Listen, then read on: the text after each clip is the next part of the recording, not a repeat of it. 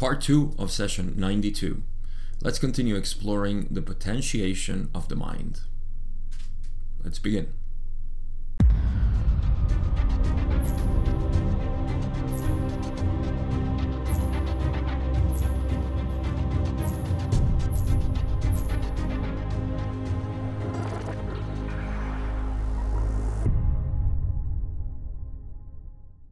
The last episode, we explored the beginnings of the potentiator of the mind, and that after the almost uh, routinary questions on maintenance and the contact and all the other questions that begin the session at this point. And again, we just dipped our toes into the waters of the potentiator of mind. There were a couple of questions that were important here, and it's because Don started listing uh, certain uh, questions that he had or comments, and we left at the third one. The third question was about uh, it was very complicated because of the way that Don uh, questioned, and also Ra's answer was a bit intricate. So, but all of this is talking about how the mind gets potentiated or the matrix of mind gets potentiated. I won't recap much about this, but just um, remind you that the the correct illustration of, of all of this is the cycle of the mind, which is the archetypical mind, um, as matrix potentiator. These two are the ones that we're exploring the most right now because uh, these two are very related, although, of course, they are part of a system, and this system is the whole cycle of the mind. So it's it's useful to see them as parts or archetypes, but it is one archetypical mind working all the time. But again, it's useful to see them as parts, but just don't confuse them with independent parts that do their their work. But it's a synergy altogether. And so um, these two are the ones that we're talking about most, uh, mostly right now, the matrix and potentiator, and that's the one that we discussed in the last uh, session. So uh, we're gonna go again. I won't recap much. Um, we're gonna go into a question about the catalyst of mine, actually, which is the next archetype that we're going to discuss in the next session. So, first question that I have fresh for today is question 14, where Don says, Fourth, and just remember that he was listing um, several points that he wanted comments on from Ra. He says, when the catalyst of the mind is processed by the entity, the experience of the mind results. Is this correct?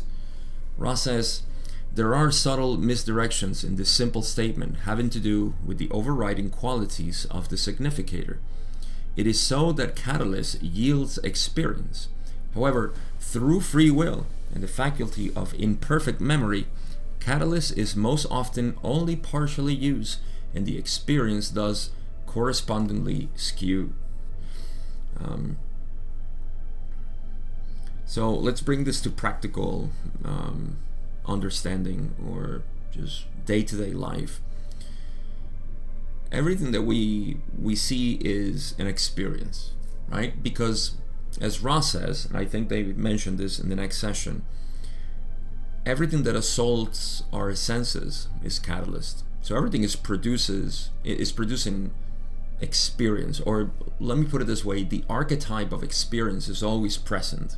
However, experience is not always processed by uh, by the significator properly and that's what Ra is saying here basically. Experience and again, everything being experience, like we it's not like we don't have experience, but the way in which we process experience, remember the archetypical mind is a structure for evolution of mind, body, and spirit.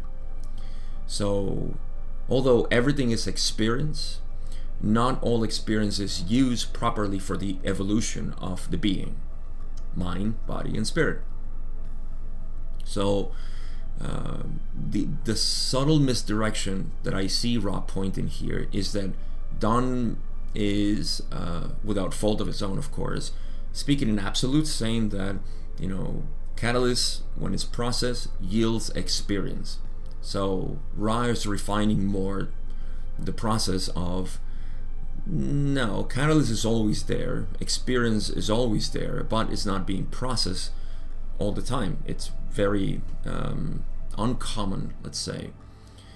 Uh, they say through free will, this is important to also know. It's not like there is a deficiency in us, like, oh, I'm incomplete, uh, I can't process completely my my own catalyst.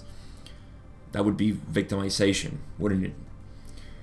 Free will tells you that, well, the reason why I don't process catalyst and thus yield full experience for evolution is because my free will is directed towards other things, towards maybe uh, you know not not seeing clearly and just wanting to keep certain thought patterns in our in my life.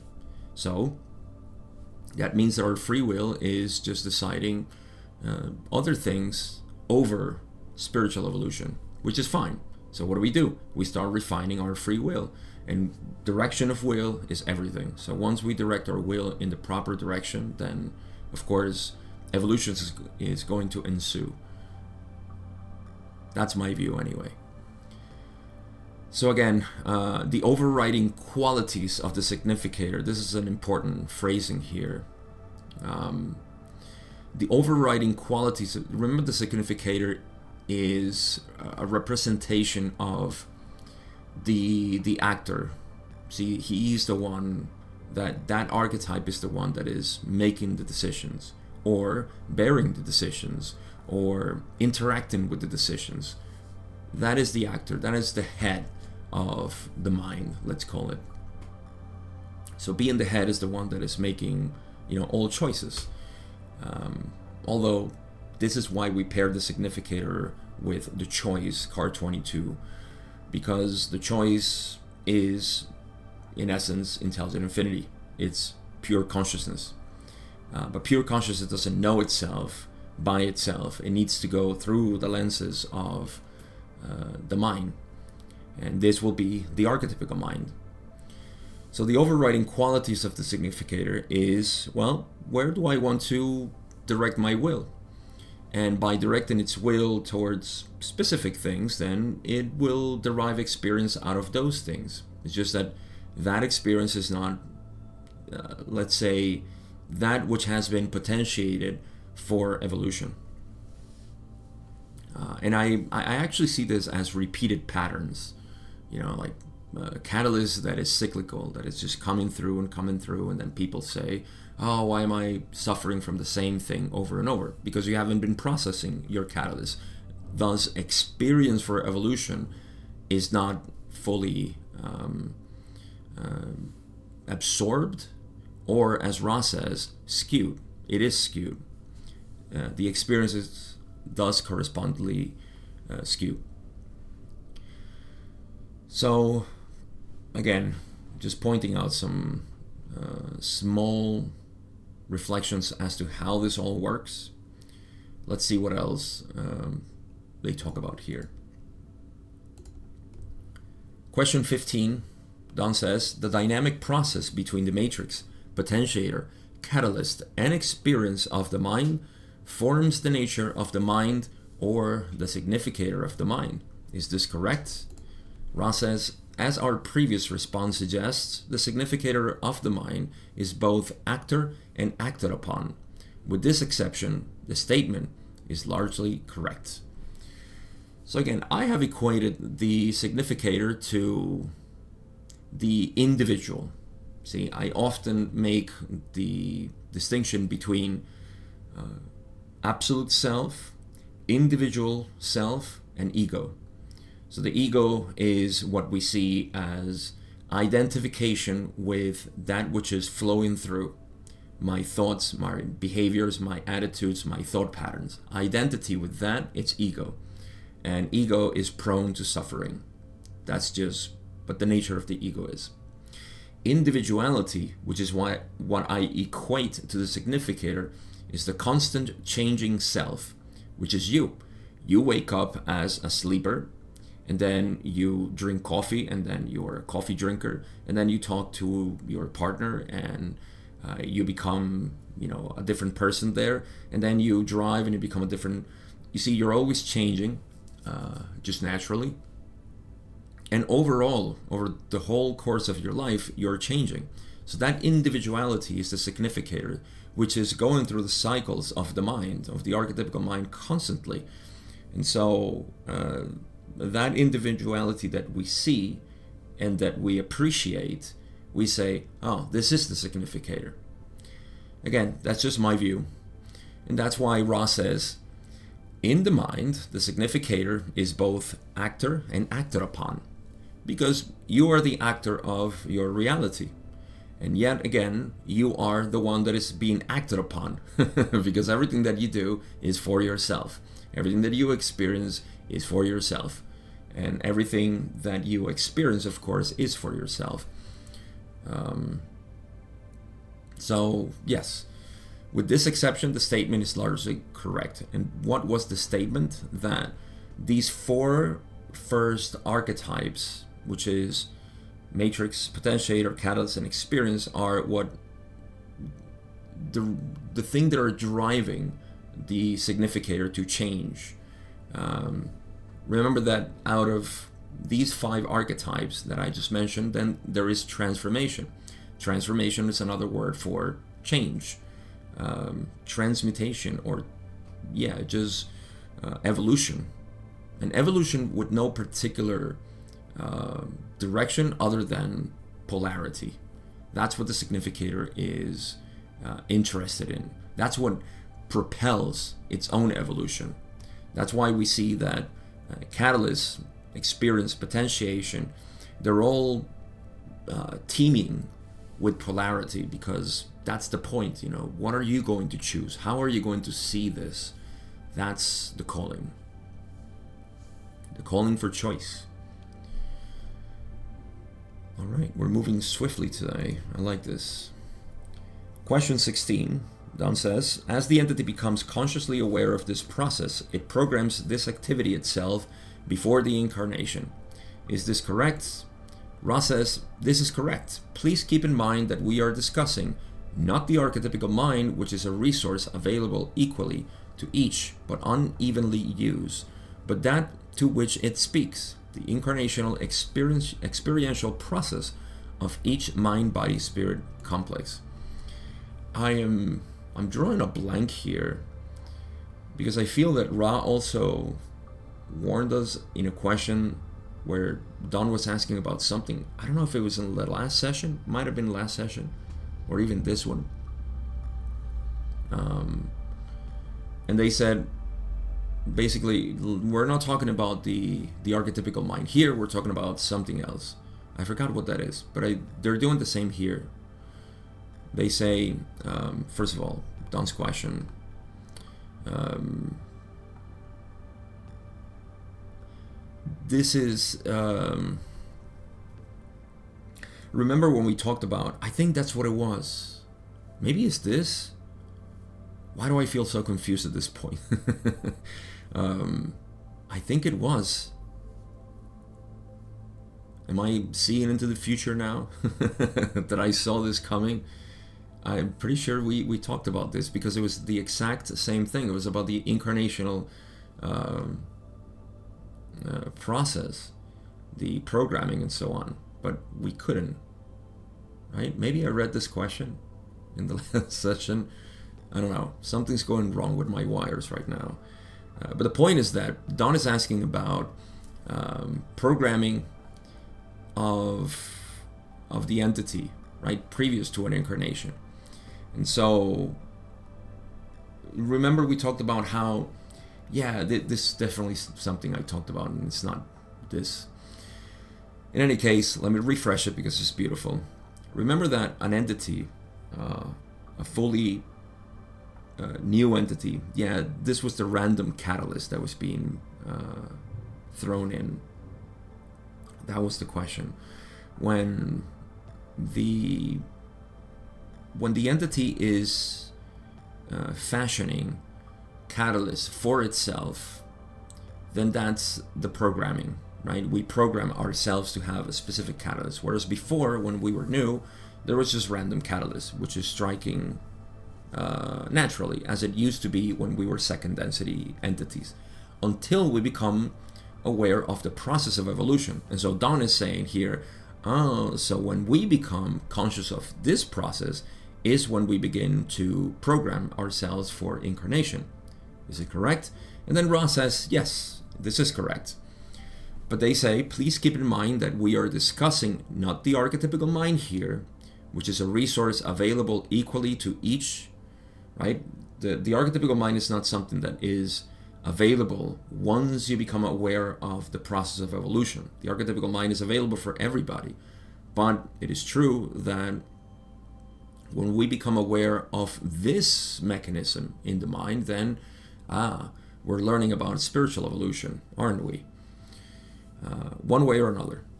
So we're not discussing the archetypical mind, which is a resource available equally to each, but unevenly used, which is true. Unevenly used because some people are not aware of spiritual evolution and others are. So it's available for everybody, but it's not used for everybody equally. Uh, but that which it speaks, what we're talking about then, not about the archetypical mind, is the incarnational experiential process of each mind body spirit complex. So we're talking about the process of the experience that we have as incarnated beings. Yeah. And in this incarnational experience, what we have is, um, yeah, the uh, becoming aware of the process of evolution, which is seek and become one. That is the process of evolution. Remember who you are so you can merge with everything else. So they keep going on this and say, We wish to make this distinction clear, for it is not the archetypes which live the incarnation, but the conscious mind body spirit complex, which may indeed live the incarnation without recourse to the quest for articulation of the processes of potentiation, potentiation, experience, and transformation.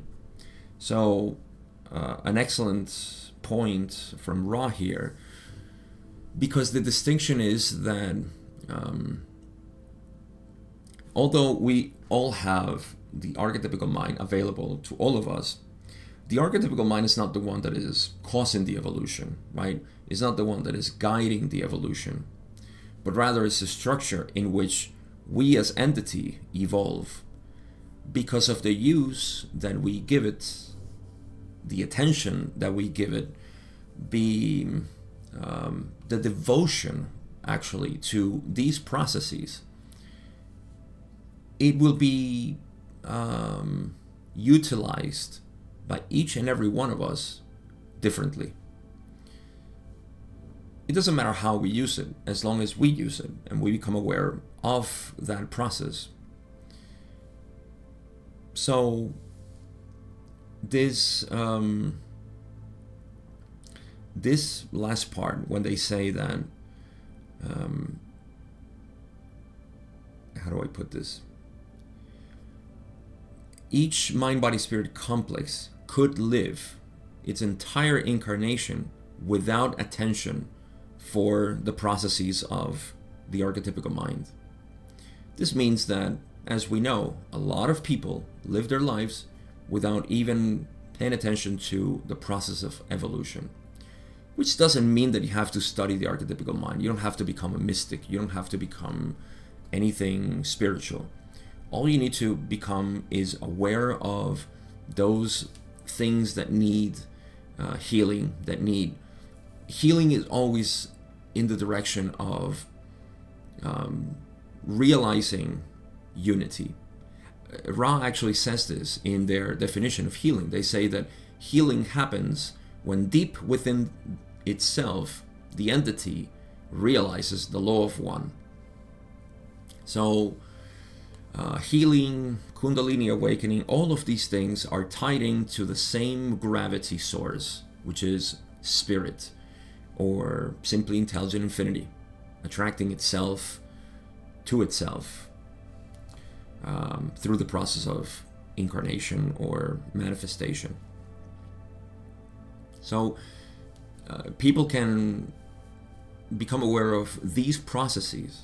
For example, I'll give you an example of my father who had um, he had a very um, conflictive relationship with his sister, and he up until my mother's death he was furious with her, not with my mom, with his sister, um, and so he didn't want to talk to her, and he had a, a resentment against her uh, for probably 15, 20 years. I don't even know. No, it wasn't that long. But yeah, he always had a resentment. And I remember when my mother died, he said something happened in him. See, big catalyst. He started reflecting on all his life and he realized within days, he said, one of the things that I need to mend up uh, is my relationship with her because it's wrong. And to see that in him, I just knew at that moment that something had changed. We can map this out as him realizing the catalyst at that moment, processing experience in the proper way, in the sense of uh, positive, uh, the positive path, which is one of forgiveness and love and acceptance and understanding, compassion. And so he did. Uh, I'm glad that he was able to do that and many other things before he died within the year. Um, so you can see this, you know, you can carry over this catalyst for decades and not process it. That's gnawing at you. You know, that's still there. That's a tension that you don't want. Um, but yeah, some people live their lives with resentment and they die, you know, wishing, you know, nothing else but to continue that resentment. And, you know, well, that's carryover as karma, and some alleviation needs to be done for reprogramming for the next uh, incarnation. So it's a very important point that Ra mentions here, and you know, uh, it's reality as it is. Not everybody is aware of this process of evolution, which again doesn't have to do. My father didn't study the law of one; he was just, you know, um, affected by catalysts at some point, which he was so open and conscious of, you know, love and appreciation for family and loved ones. He just lost my mom, so yeah, it was uh, it's a beautiful way to see somebody evolve a particular part in their lives. Let's move on. Question 17, Don says, and I think he's finishing his list of questions here. He says, Thank you. Then, finally, as each energy center becomes activated and balanced, the transformation of the mind is called upon more and more frequently. When all of the energy centers are activated and balanced to a minimal degree, contact with intelligent infinity occurs. The veil is removed, and the great way of the mind is called upon. Is this correct? Ra says no. This is quite a quite eloquent look at some relationships within the archetypical mind. However, it must be seen once again that the archetypical mind does not equal the acting incarnational mind body spirit complexes progression or evolution. Uh, so, another key distinction is to not confuse the processes of the archetypical mind, the relationships between all of them, and the process of, you know, contact with intelligent infinity, uh, and removing of the veil. And all of this is not the archetypical mind that is doing it. It's the entity. See? Um, so yeah don't confuse you know the the road for the car that is driving on you see yeah the road is needed because it's leading you that way but you need to have the impulse. It's you the one that is driving the car and making the decisions. So and of course experiencing more than anything experiencing the journey or the road. But obviously becoming aware of the road um, being a good driver is to become very aware of your surroundings especially the road so um, why did i go back to don's question no this is a quite eloquent uh, at some relationships with, within the archetypical mind. Yeah. Uh, however, it is not the archetypical mind that does the acting of the incarnational mind body spirit complex. what else did they say? Due to the first misperception, we hesitate to speak to the second consideration, but shall attempt clarity while studying the archetypical mind. We may suggest that the student look at the great way of the mind not as that which is attained after contact with intelligent infinity. Mm, very important. But rather as that portion of the archetypical mind which denotes and configures the particular framework within which the mind, the body, or the spirit archetypes move. So, here's a little hint for those who want to study the tarot and the archetypical mind according to the law of one, or according to Ra, more precisely. Um, this is about the all the the, um, the, the great way, right? Particular framework mind, yes, or is the whole framework? We're talking about the whole framework of mind, body, and spirit. So um, let's go back to Don's question because that's that's where they say we won't talk about the, the last part, which is that when all of, of the energy centers are activated and balanced, you see, all of this, um, this is the entity, this is the conscious being realizing, right? Um, touching, making contact with itself. Like you are not an entity, and intelligent infinity is in some other dimension outside of you or inside of you even. You know intelligent infinity is not inside of you. Intelligent infinity is everything. See? Uh, this is not different than intelligent infinity. To put it in non-dual terms awareness which seems something that uh, precedes everything and then we see experience. Awareness is not different than experience or mind, because experience is the process of the mind. So, awareness and mind, consciousness and mind are one and the same. Mind is simply the movement of awareness. Likewise, intelligent infinity, or rather intelligent energy, is the movement, is the kinetic portion of intelligent infinity. So we see this simply as um, what I see. Aren't you aware of what you're seeing? Yes, if I am aware of what I'm seeing, that what that is made out of is awareness.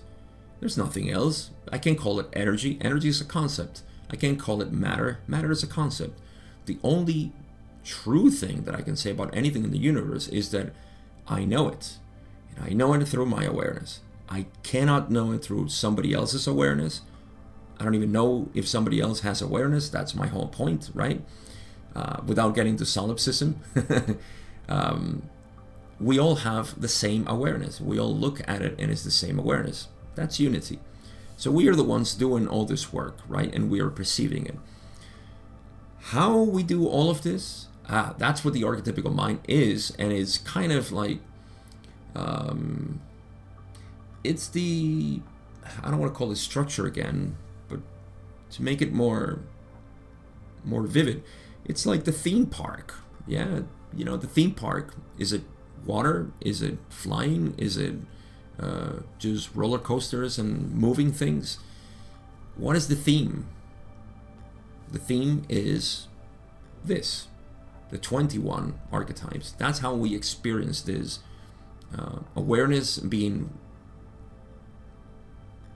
fragmented and reconcile again, fragmented and reconcile again. That's the whole cycle of uh, manifestation. So, okay. They say we hesitate, didn't we? Yeah. Um, we hesitate to speak to the second consideration, but shall attempt some clarity. While studying the archetypical mind, we may suggest that the student look at the great way of the mind not as that which is attained after contact with intelligent infinity. Pause. Yes, great way is not achieved through contact with intelligent infinity. It is that portion of the archetypical mind which denotes and configures the particular framework within um, which every cycle moves, right? Mind, body, and spirit archetypes move. So, um,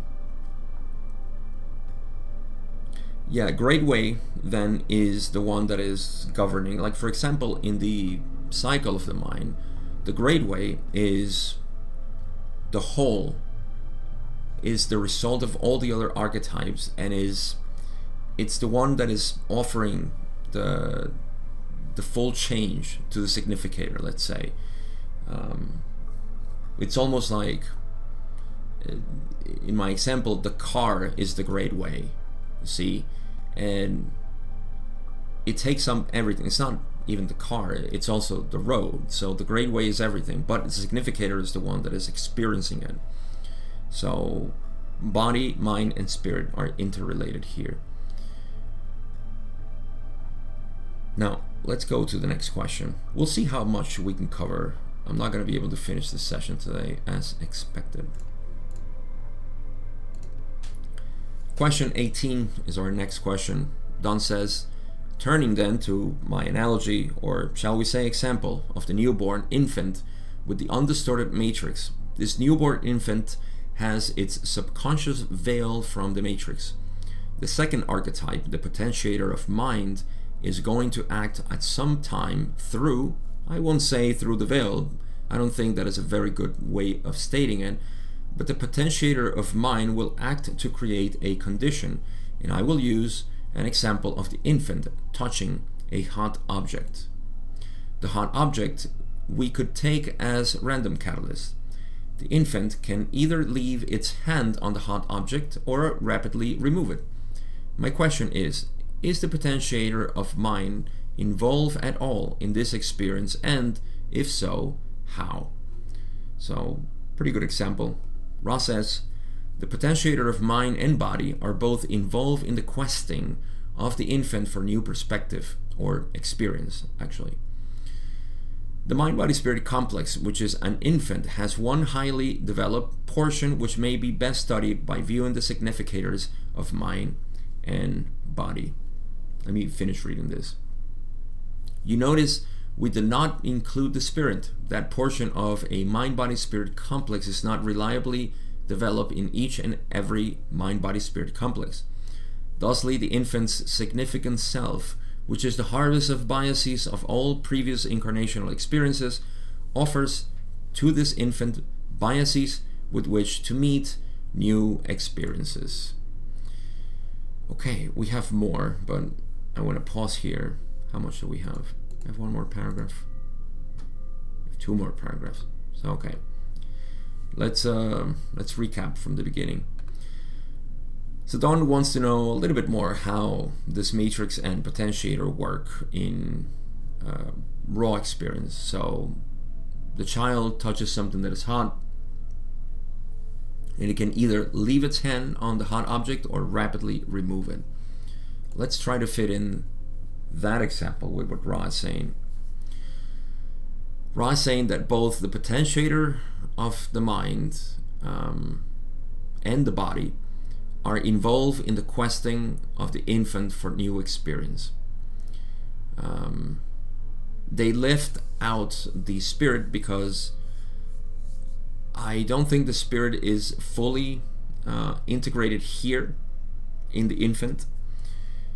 I'm going to speculate something based on what Ra said on the spirit, and that is that the spirit is actually um, something I call it self consciousness.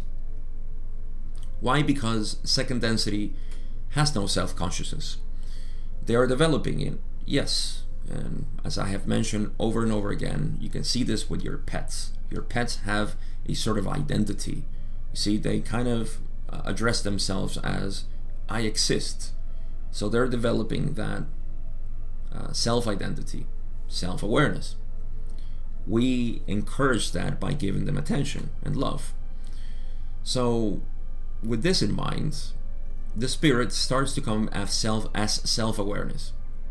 The child does not have full self awareness. It grows into it. So the mind or the brain, we say the brain develops, and once the brain develops to a certain extent, which is roughly, I would say, the early years, four years, maybe seven years of the child's life. Then the brain is fully formed and now is uh, rapidly developing self identity. So that's why I say that the spirit, I think that the spirit is not here, uh, but also, they also say that it's not reliably developed in each and every mind body spirit complex. I have a further speculation there, but I'll get to that. Now, okay, so the mind body spirit complex, that is the infant, has one highly developed portion which may be best studied by viewing the significators of mind and body. Okay, so even if this is a newly uh, graduated second density entity into third density, right? Because we can have a baby which is a wanderer, right? And then we can have a baby which is just graduated from being a cat uh, or a pork or whatever other pet we may have. Yes, people have porks as pets and they're very intelligent. That's why some traditions don't eat pork. They can see how it's like we don't eat dogs. Well, some people do. Um, but that, let's not get to that. The thing is that um, they they can graduate into third density and so are fresh third density entities. Both babies actually act pretty much the same. Um, big differences, yes, it's true. But at, at a foundational level, they're both the same. And the thing is that what acts different is the significator because they have different significators. Whereas the wanderer has a uh, highly developed spiritual significator, let's say, uh, the new one doesn't. However, the significator is still biased by you know its previous lives. It had many, many inertias or karma, you might say, um, granted by prior catalysts in other lives. And so it acts in that way. That's what Ra is pointing out here. In the next, I don't know why I'm going back to the paragraphs, uh, but okay. They say we do not include the spirit. I talked about that already. Uh, and I'll just finish my speculation here. Yes. So, my speculation here is that uh, it's not only that the babies don't have fully developed self consciousness, but a lot of people don't care about self awareness as being, of course, the driver for spiritual evolution. Self awareness. Become aware of yourself. And so, they go back to the significance, uh, the significator of the, the infant, and they denote that it is the harvest of biases of all previous incarnational experiences. And this offers biases with which the infant is going to meet new experience. So, in more general words, the conditioned mind from previous incarnations is going to uh, drive basically the way in which we meet experience.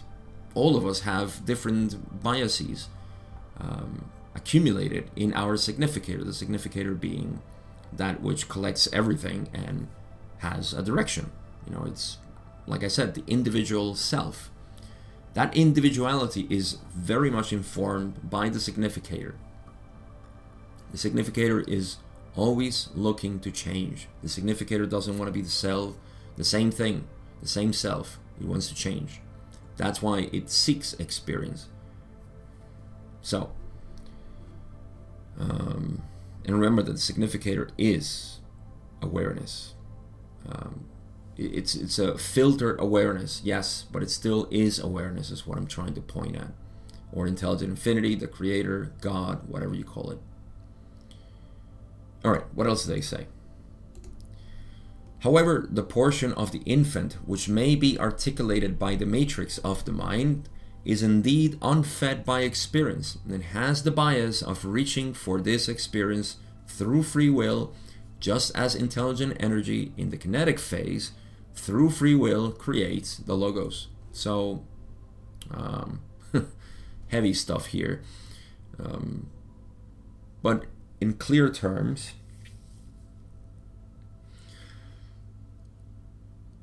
although there are um, biases already created in the significator of the baby or the infant, um, the portion of the infant which is the matrix of the mind, basically uh, blank, okay, you may have had 50 incarnational experiences in which all of them you touch a hot object. Pretty sure we all did. Uh, these things we need to relearn again. Everybody who has children, uh, pay attention to this. If you want my advice and my my view on all of this, especially dealing with children, here is where we can see our job as parents um, on a basic level, which I think is what gets extrapolated and deviates so much in the raising of a child. We often in spirituality say, leave your kid alone. He or she has their own intelligence. They know what they're going to do. They're more intelligent and wise than us. That is true. However, obviously, we argue and say, what about, you know, if he's going to stick a fork in an outlet? You know, does he know that? No. That's where we come in and say, don't do this. You know, don't ask. Just don't ask. You, you, don't do that. You know, um, they may not, you know, and eventually, as older children, they might say, you know what, I'm going to experience that. I don't even know why. They get electrocuted, hopefully not fatal, uh, but they'll learn. And if it's fatal, well, I guess, you know, next incarnation, they won't do it. Uh, I'm not making a light joke of this. Please don't get mad at me. I feel that there's so much sensitivity late, lately. Um, but I'm looking at it at the cosmic, you know, at the cosmic level. I can joke about the whole creation from the cosmic level, can I? Uh, but yeah, okay. So what do we do with children? We teach them these things. We say, don't do this. You know, don't do that. Eventually, they'll have to do their own thing. You know, and that's out of our hands. But at least we do that. I think it gets out of hand when we start governing them and saying, no, you can't become this because uh, my previous biases say that a doctor is not a good idea, or you know, uh, an artist is not a good idea, or you know, dating that girl, you know, or whatever it is. That's where we get carried over, or you know, you got to sleep at this time, and you got to study this, and you got to do that, and you got to do that because I know better than you. No, the fact that you know that hot objects burn you does not give you uh, any sort of authority over their own expression and what they want to do. So those are the biases that are already there in the significator of each and every one of us. And so what we want to do as parents is promote that and say, what do you want to do? You know, I want to do this. And the only thing you can do is provide your experience and opinions about it, um, depending on whatever uh, limited knowledge you may have. That's all we can do. They will decide what to do based on. Uh, their desires.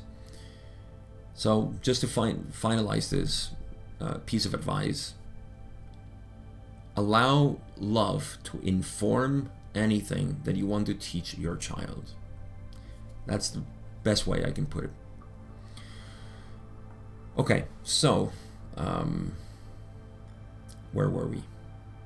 The matrix of the mind is indeed unfed by experience, right? That's the baby, doesn't know anything, or the child, uh, it's unfed, it needs to grasp, um, and then it gets burned. and then uh, it has the bias of reaching for this experience through free will. Yeah, it just wants to do it and it'll do it. Just as intelligent energy in the kinetic phase, so this goes into the creation. I don't know why they tied in to this. we went from a child touching a hot object to the, the nature of creation. I don't know how long I want to spend refreshing this. Ah, let's do it. Why not? This is something so beautiful that we can uh, repicture it every time we can. So, intelligent energy in the kinetic phase through free will creates the logos. Ah, well, what is creation? Pure awareness or intelligent infinity, uh, develops free will. Free will uh, moves into love, and love creates light. Light is intelligent energy. That's what I would say. You know, it's it's the product of free will upon love. That's light. And so, free will upon love creates light love or love light, which is intelligent energy. And that intelligent energy, that light, creates the logos. That is the one, we can call it the one big logos, the one grand central sun, or we can call it sub sub logos or sub sub sub logos, as Ra is going to say eventually in this session, confusing the hell out of us. Um, but yeah, speaking of sub sub logos, uh, yeah, why? I think it's the innocence here, the innocent, the innocence that one's experience. Tie this in with the with the infant. I think this is what Ra meant. Uh, it's meaning to say here, or at least that's what my interpretation is. The innocence of the child wanting to reach for experience is the same as the innocence of free will of intelligent infinity um, as intelligent energy, which is its kinetic phase, um, through free will creates the logos. Why would it create the logos? Because it wants experience. But all right, let's finish this question or answer with Ra. They say this sub sub logos then, or that portion of the mind body spirit complex which, which may be articulated by consideration of the potentiators of mind and body through free will, chooses to make alterations in its experiential continuum. The results of these experiments in novelty are then recorded in the portion of the mind and body articulated by the matrices thereof. There's a lot to study here, actually, because we're talking about uh, recording of experience by the matrices, not only of mind, but of body itself, too. But let's go to the beginning. This sub sub logos then or that portion of the mind body spirit complex which may be articulated by consideration of the potentiators of mind and body. So I think it's interesting that they call sub sub logos the potentiators of mind and body.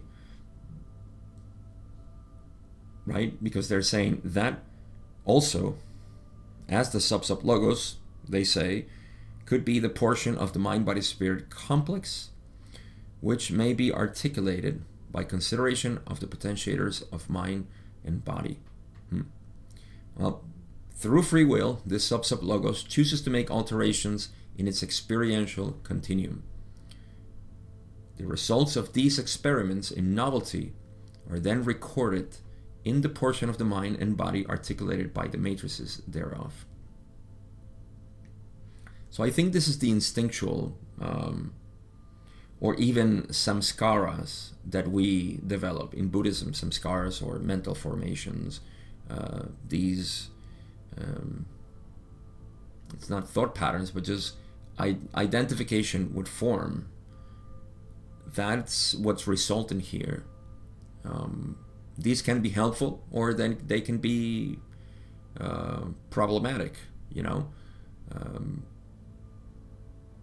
but I, I associate this with that because that's what we record as you know identifying uh, mentally things and saying I have a, a sort of reaction towards this I uh, identification of patterns. So yeah, that's what's recorded in the matrices of the body and the mind. That's not what the significator is recording, of course. That's not it, it's just simply what the matrix is changing, say. So I'll give you an example of this.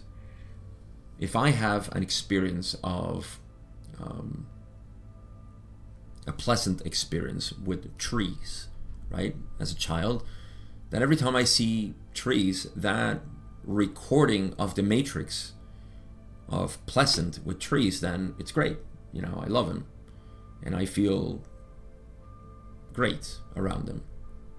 However, if I had the opposite, an unpleasant experience with trees over and over again, then I will record that in my matrix, and that will inform me as terrifying. Trees are terrifying to me for some reason.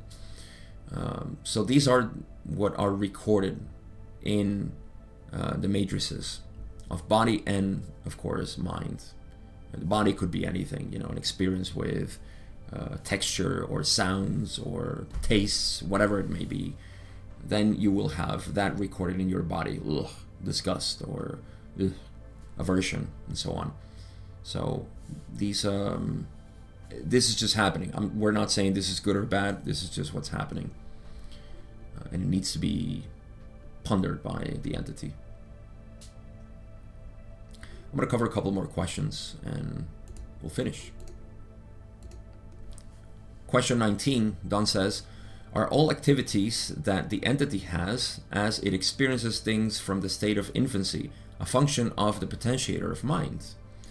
Um, well, Ra says, firstly, although the functions of the mind are indeed paramount over those of the body, the body being the creature of the mind, certainly not all actions of a mind body spirit complex could be seen to be due to the potentiating qualities of the mind complex alone, as the body, and in some cases the spirit, also potentiates action. So, important thing to know that um, So mind is there's a reason why we don't call it the archetypical body, right? Or the archetypical spirit. It's the archetypical mind. Because the mind, as I have said, from my point of view, is of course the one that is creating the body. It's right here in this paragraph, as Ra repeats again. It's probably the third time they say it in this material. They say the body being the creature of the mind. The body is the creature of the mind. Well, obviously, I know that my mind precedes the body. I everything that I sense, I perceive it in my mind, right? But not everything that I think, I perceive it in my body. Isn't that odd? Well, of course, because the mind precedes the body. And yet, the mind can only experience itself through a body. So, in non duality, we call it the body mind structure, or we can call it the mind body complex.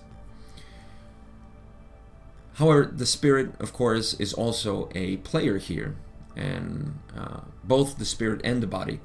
The body may potentiate some action, and the spirit also. So, mostly is the mind seeking experience. It's true, and we seek experience through action. Uh, but the body may also want to do that. I would feel that the body has its own tendencies, and this would be uh, the physical needs. So, you know we need to satisfy these physical needs because we we can't avoid them uh, it's interesting that ra includes sexual activity here and the reason why in buddhism for example this is not included as far as i know or at least not in um, traditional buddhism is because it's associated with desire and so there's a little there's a distinction there we need to satisfy the need for whatever comes as long as we're doing it consciously, then we can evolve that into something spiritual, which I think is what Buddhism is, in a sense, sometimes trying to um, refrain from. But that's a long discussion. The point is that I think the body does potentiate action, and the spirit as well, as long as we open that channel, which is the spirit. And in essence, this is what I would call uh, faith right? Faith, I think, is so related to the spirit because faith is the desire for divinity to do its work through me, right? That's what I think, at least. And so, when we open ourselves to that, then spirit is potentiating action. Um, it may not be what we do all the time, but it's certainly part of our archetypical structure. Next, Ra says, secondly, as a mind body spirit complex becomes aware of the process of spiritual evolution, more and more of the activities of the mind and body which precipitate activity are caused by those portions of the mind body spirit complex which are articulated by the archetypes of transformation. Ah, so the archetypes of transformation, this being all the transformation archetypes, um, which interestingly, in the tarot is the lovers, which I, the transformation here, the way I understand it, this is the mind. The lovers are the transformation uh, card of the, what do you call it? Of the mind, right? making sure that I got it right. uh, I may mess it up. No, so yeah, transformation is known as the lovers. And in my very limited interpretation, the lovers, um, if you see the card, they are, uh, the male needs to decide which way it goes through positive or negative. And that has to do with uh, courting the female or prostituting it.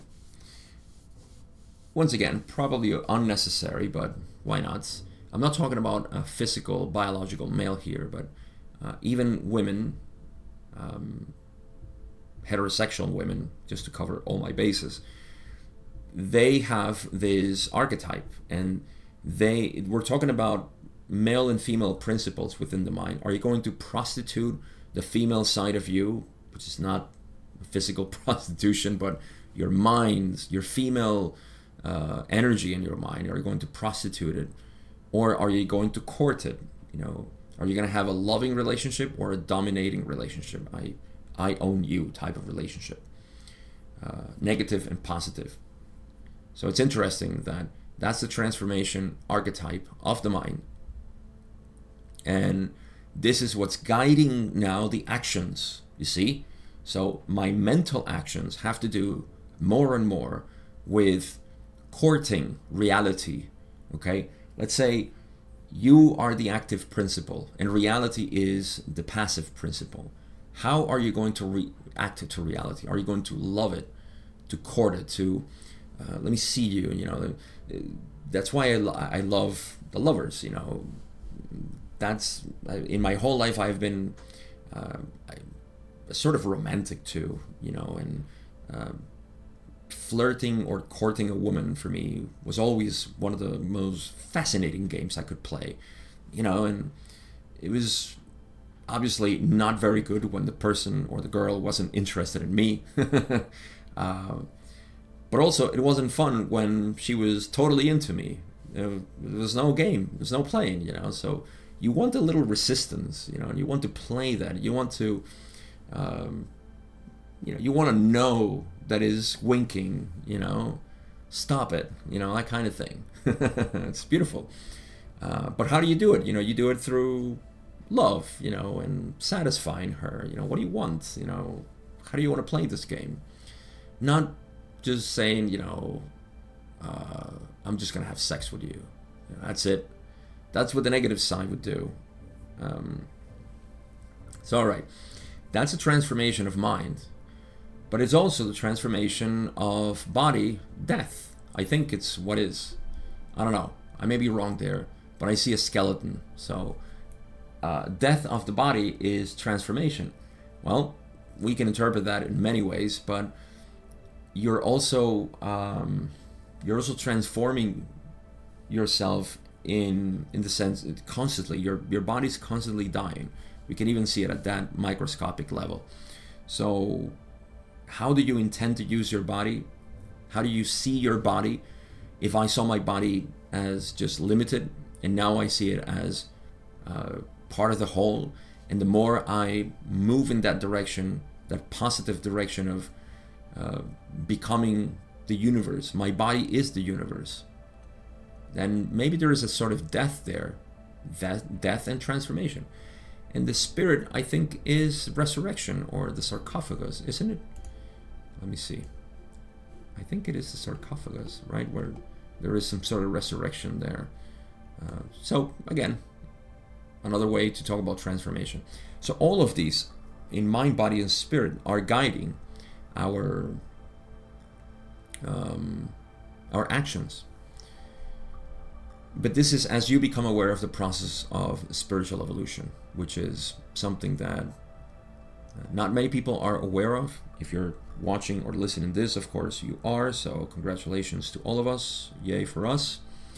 Um, all we need to do is just continue to allow this transformation to inform our actions and our reality. Let's take a quick look at the questions. Um, where are we? Question 20. It's question 20 long. Um, yes, let's cover the last one and then we'll move in the next episode um, to studying the card. I think this is perfect. Beautiful. All right, where are you? There you are. Let's move.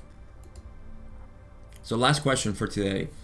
Question 20. Don says The matrix of the mind is depicted seemingly as male on the card and the potentiator as female. Could Ra state why this is and how this affects these two archetypes? Ra says, firstly, as we have said, the matrix of the mind is attracted to the biological male and the potentiator of the mind to the biological female. Thusly, in energy transfer, the female is able to potentiate that which may be within the conscious mind of the male so that it may feel inspirited. In a more general sense, that which reaches may be seen as a male principle, that which awaits the reaching may be seen as a female principle.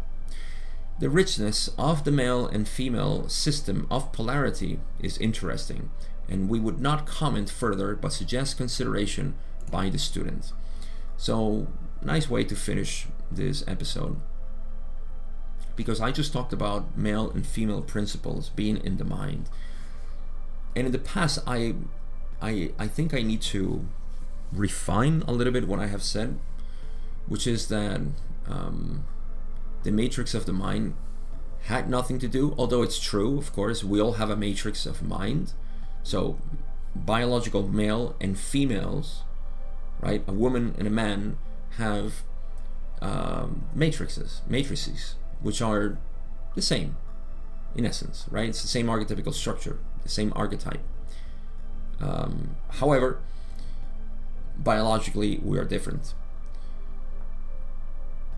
the thing is that it seems, as Ra says, that the matrix of the mind is attracted to the biological male. So, for example, me as a male, um, I am attracted, or the matrix of the mind is attracted to me. Both things, right? And the potentiator of the mind to the biological female. This is why the transfer, the transfer of energy um, of the female is able to potentiate that which may be within the conscious mind of the male so that, that it may feel inspirited. Hmm. This, as Ra said at the end, I would leave for further consideration of you, um, because this is the, the controversy or dilemma that has been around for a while already because of hom- homosexuality, right? Is it only possible then to transfer energy? Um, well, they're not saying sexual energy here. So you see, energy transfer can happen between female and male as a principle, not as biological. And yet, there is it is true that the matrix of the mind is attracted to the biological male and the potentiator to the mind of the biological female. So again, I don't want to enter that state, or I, I, don't think there's much to discuss there that is uh, fruitful. Um, so I will just ignore it for now. Uh, but yeah, careful consideration by all of you on how to interpret this. And um, Ra says that in a more general sense, that which reaches may be seen as a male principle. Sure. Uh, and that which awaits the reaching may be seen as the female principle. That seems very clear, has nothing to do with biological genders. The richness of the male and female system of polarity is interesting. And so, in essence, you figure it out. you contemplate that. That's what Ra is saying. conclusions. So, a lot of technical stuff in this episode. We have a lot more to cover, which is going to be more of the um, figuring out the the elements in the card. This might go into four parts. We'll see. But what do we have as conclusions?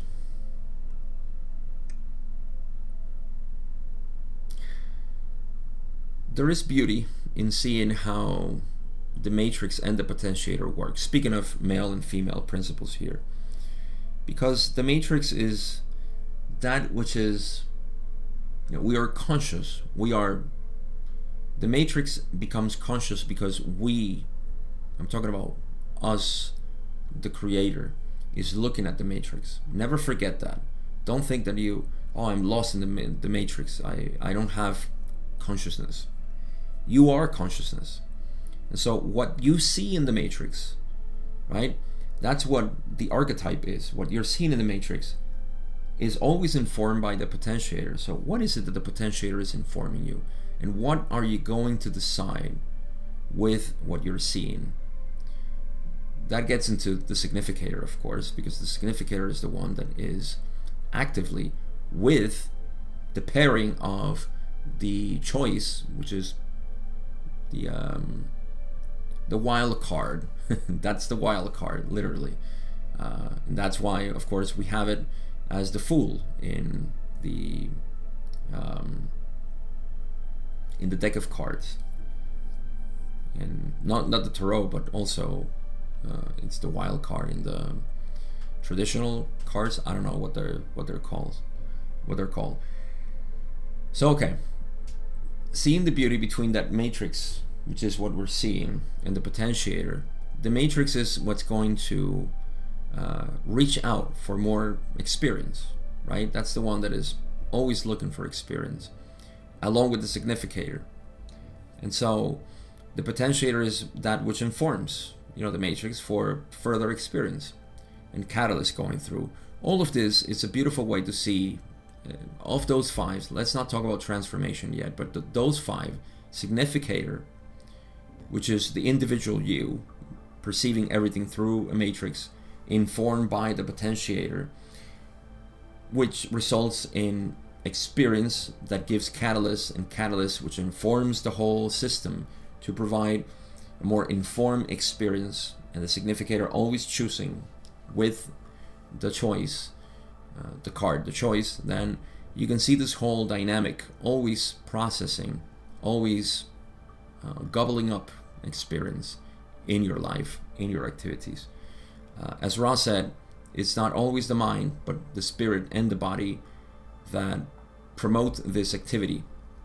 Not always, but they do sometimes, and it's also important to keep that in mind. With that said, I have nothing else to share today, but to remind you that we have more questions, probably like 14 more questions to cover like I said, I might cover it in a last or two more parts to finish this session. Thank you so much, as always, for listening and watching. As I've been saying, if you appreciate what I do, go check out my Patreon and you can support me there. I would appreciate it. Much appreciated, as always. Any support. Even liking, sharing, subscribing, the whole nine that is usual for YouTube and the algorithm. With that being said, I wish you a very, very fantastic day or night, whatever you are, and I'll see you in part three of session 92.